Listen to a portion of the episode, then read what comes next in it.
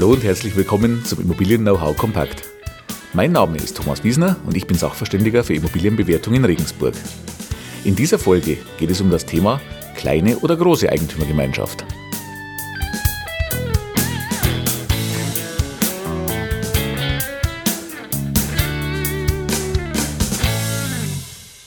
Ja, oft wird von Interessenten für eine Eigentumswohnung der Wunsch nach einer möglichst kleinen Wohnanlage und damit einer möglichst kleinen Eigentümergemeinschaft gestellt. Gleichzeitig kommt damit natürlich auch die Frage auf, was denn nun für mich als Eigentümer einer Wohnung besser ist. Eine möglichst kleine Eigentümergemeinschaft oder eine große Gemeinschaft von Wohnungseigentümern? Schauen wir uns heute mal die einzelnen Vor- und Nachteile dazu an. Bleiben wir dazu bei dem oft genannten Wunsch nach einer möglichst kleinen Gemeinschaft. Die kleinste mögliche Form wäre dann ein Haus mit zwei Eigentumswohnungen und damit zwei Eigentümern. Bei dem Wunsch nach einer kleinen Einheit steht bei den meisten ja die Überlegung im Vordergrund, nicht mit vielen, vielen anderen über jede Kleinigkeit diskutieren zu müssen und wahrscheinlich die Angst, eigentlich ja doch nichts zu sagen zu haben. Doch genau da ist jetzt Vorsicht geboten. Denn genau in dieser Kleinst-W G aus zwei oder vielleicht drei Eigentümern kann es fast noch schneller passieren, dass sie nichts zu sagen haben. Wenn nun beide Wohnungen zum Beispiel je fünfzig Prozent Anteile und damit Stimmrechte haben, kommt bei Meinungsverschiedenheiten definitiv nie eine Mehrheit zustande und es wird auch nichts umgesetzt.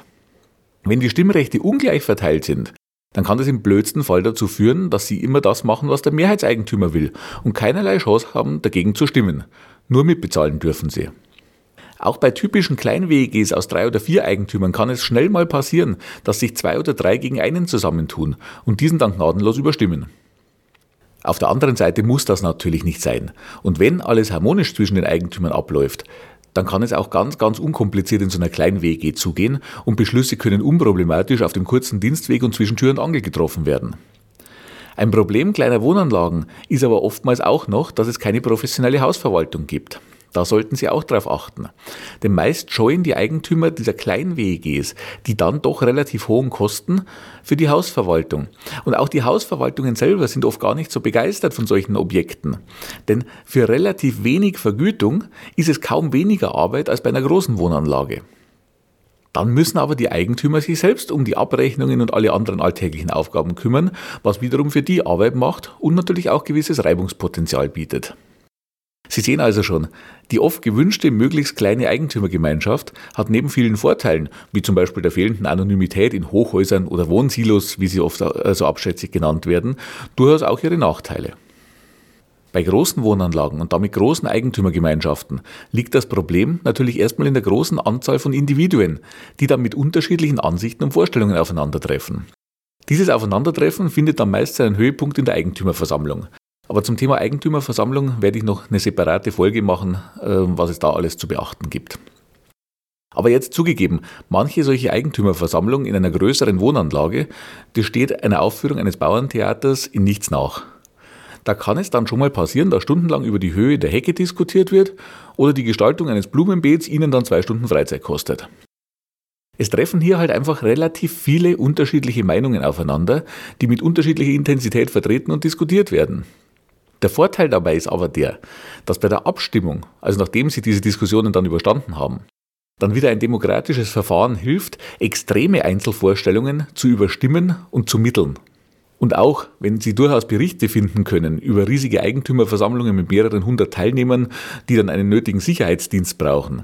In der Praxis sieht das zum Glück meistens anders aus. In der Regel werden konstruktive Entscheidungen, und zwar auch durch die Moderation einer professionellen Hausverwaltung getroffen. Und was man jetzt bei einer größeren Eigentümergemeinschaft auch niemals vergessen darf, das ist der Vorteil, dass sich alle Kosten durch eine höhere Zahl an Personen teilen. Und diese Kosten sind ja in der Regel nicht im gleichen Verhältnis höher als bei einem kleinen Haus. Machen wir ein Beispiel. So dürfte das neue Dach auf einem Haus mit vier Stockwerken nur geringfügig mehr kosten als das gleiche Dach auf einem Haus mit zwei Stockwerken. Die Kosten teilen sich dann aber vielleicht sogar durch doppelt so viele Eigentümer. Das ist ein Aspekt, den man nicht unterschätzen darf. Und auch andere Kosten sind bei vielen Eigentümern oft leichter zu schultern. So ist zum Beispiel ein Hausmeister für eine größere Anlage eine sinnvolle und auch gar nicht mal so teure Entscheidung, die sich vielleicht bei einem Zweifamilienhaus so nicht rechnet.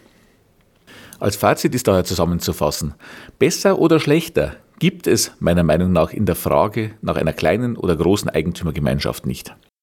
Es gilt hier, die Vor- und Nachteile abzuwägen und vor allem unbedingt Protokolle et cetera genau zu studieren, um im Vorfeld schon mal einen Eindruck zu bekommen, wie sich die Gemeinschaft zusammensetzt und wie die Entscheidungen und Diskussionen so ablaufen. Ja, wenn Ihnen diese Folge und mein Podcast gefallen hat, dann würde ich mich natürlich freuen, wenn Sie eine positive Bewertung, vielleicht einen Kommentar und vielleicht auch ein Abo für den Podcast dalassen. Viele weitere Themen rund um die Immobilie und mein Unterstützungsangebot finden Sie im Internet unter w w w punkt immobilienberatung Bindestrich wiesner punkt de. Den Link finden Sie auch unten in den Shownotes. In diesem Sinne, bis bald, Ihr Thomas Wiesner.